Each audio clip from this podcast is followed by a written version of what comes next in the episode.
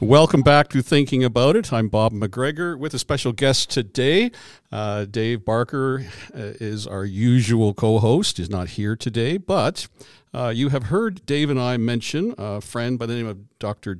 Uh, Craig Carter in our conversation about catechism, something that uh, more and more pastors are concerned about. And in that podcast, uh, Dave mentioned that Craig is probably the guy we want to talk to, having written a book. And so, Craig, welcome to our Thinking About It podcast. Uh, thanks. It's great to be with you, Bob. Uh, Craig, you are, um, you have been a research professor at Tyndale. You recently retired. Uh, you are also, uh, you hold an interesting position at Westney Heights Baptist Church, a church I know well, having lived in that area. You are theologian in residence, which I think is really cool. I wish more churches would make space for that. And in that capacity, you developed uh, your book on catechism. And I read the cover of it, and it says it's a, a Westney catechism. So this is what you use in an actual local church. Uh, yes, that's right. Uh, the way we use it is that uh, this book, there's a catechism with uh, question and answers, traditional catechism. It's a it's a it's a catechism that I wrote to, uh, myself, which were in conjunction with our pastor, and it's um, it's in the tradition of Keach's Catechism and Spurgeon's uh, Catechism and the the particular Baptist heritage and tradition. But it's um, it's uh, adapted a bit, and so wait. Also, do, I didn't know we had a, a tradition. Uh, maybe I just don't understand. So, what do you mean by in that tradition? Is that a theological tradition? Yeah, well, um, we Baptists are not very aware of our history. So, in the 20th century, catechism for most Baptists is something that uh, Catholics do. Yeah. It's that they don't even know uh, ever was part of the Baptist tradition.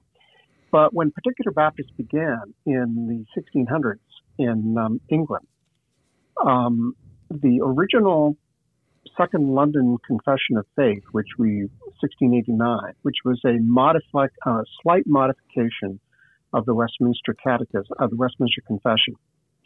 That confession was adopted by the particular Baptist churches of, of London and surrounding areas, and it became the confession of faith that identified particular Baptists, differentiated us from the Presbyterians only in the area of church government and baptism, and um, differentiated us from the General Baptists because uh, the the, uh, the Second London Confession is reformed.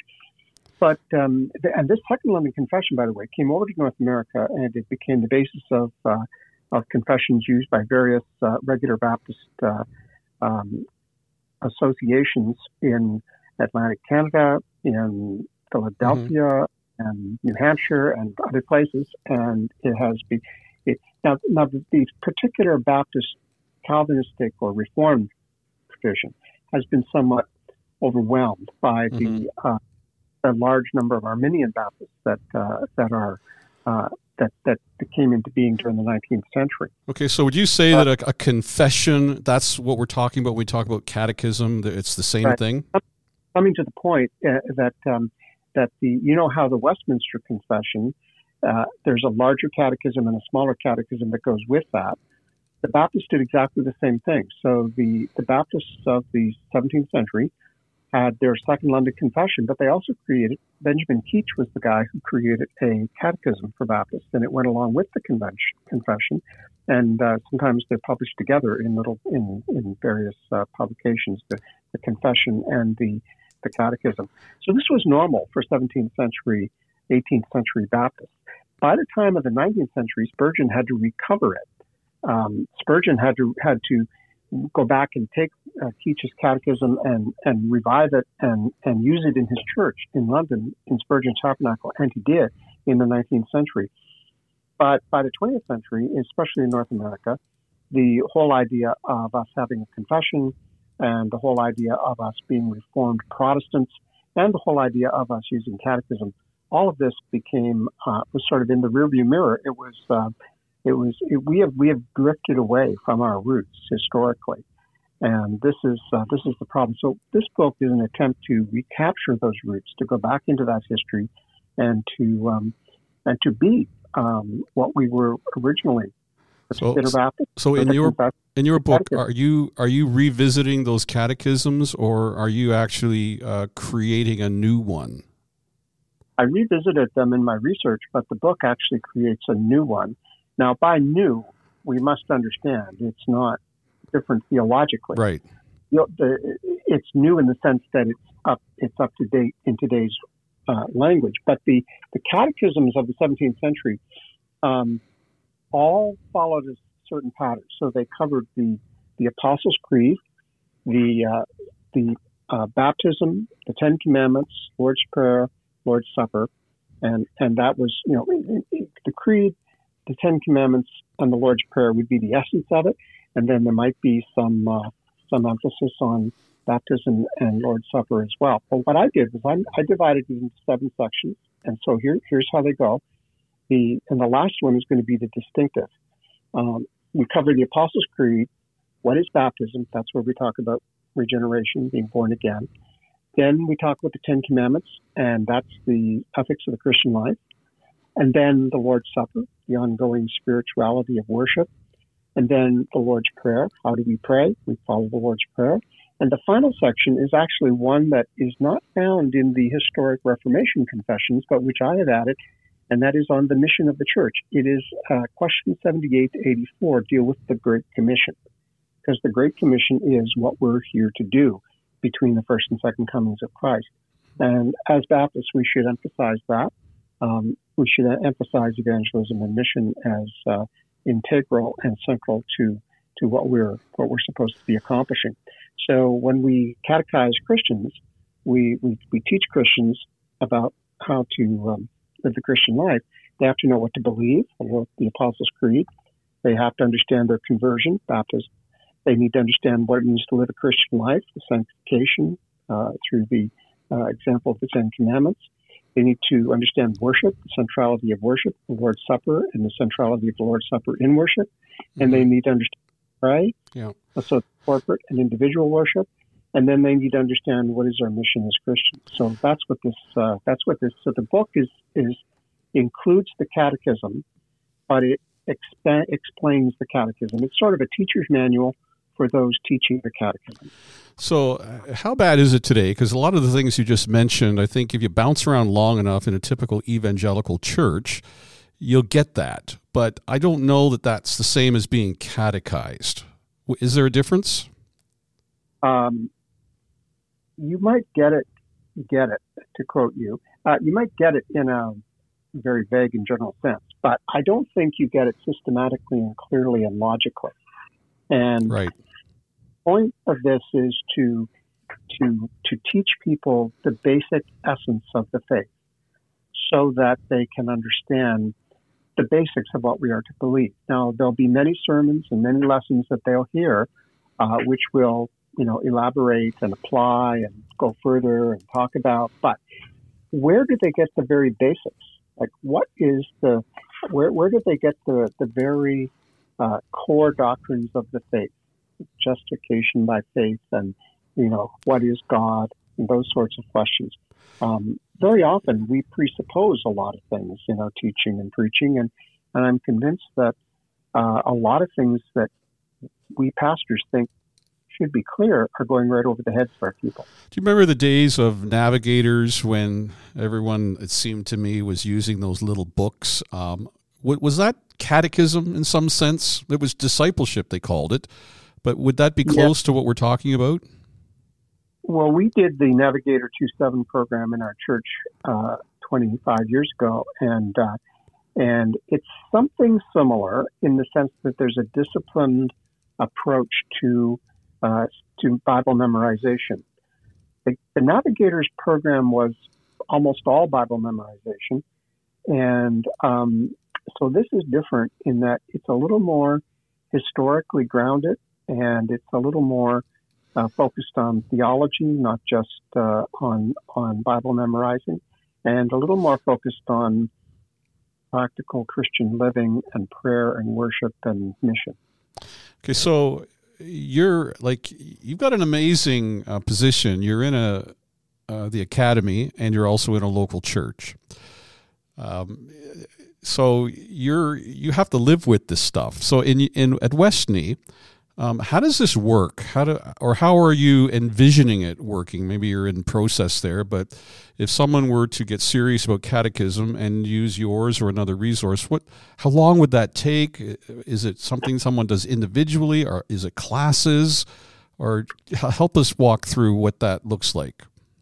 Well, we're still in the process of implementing this. Um, it has been years. It has taken literally years to. Uh, I've, I've been there 15 years now, so um, it has been a long process. Uh, writing the book, getting it published was a process.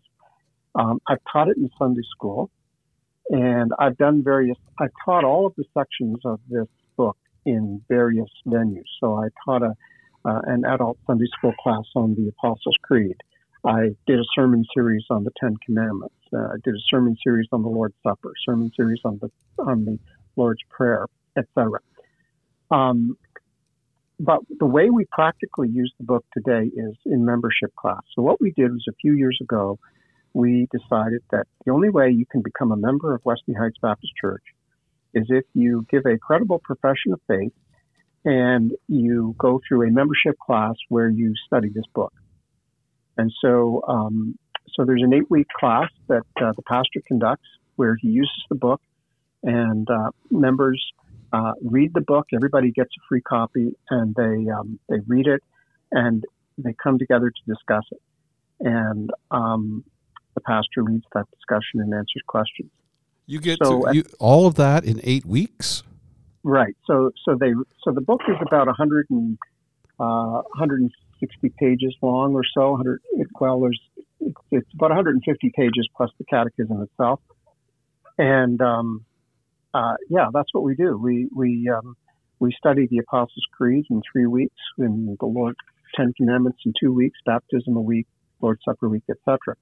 The um, the point of it is to establish a floor or a foundation that we we want over time everybody in the church to have have have encountered the Lord's Prayer, the Great Commission, the the, uh, the, the Apostles' Creed, etc. We want them to have at least we know that they've all encountered those things when they became members. So so when you so you can't become a member without going through the course, and so this is not like all the teaching a person needs. Right. But uh, we're trying to establish a floor for further teaching in Sunday school and preaching in the morning services so that we, that's sure there may be visitors who haven't gone through this, but the members all have got this as a basic, and we hope that they'll be deepening their understanding of these things throughout their lives. Are they required to memorize anything?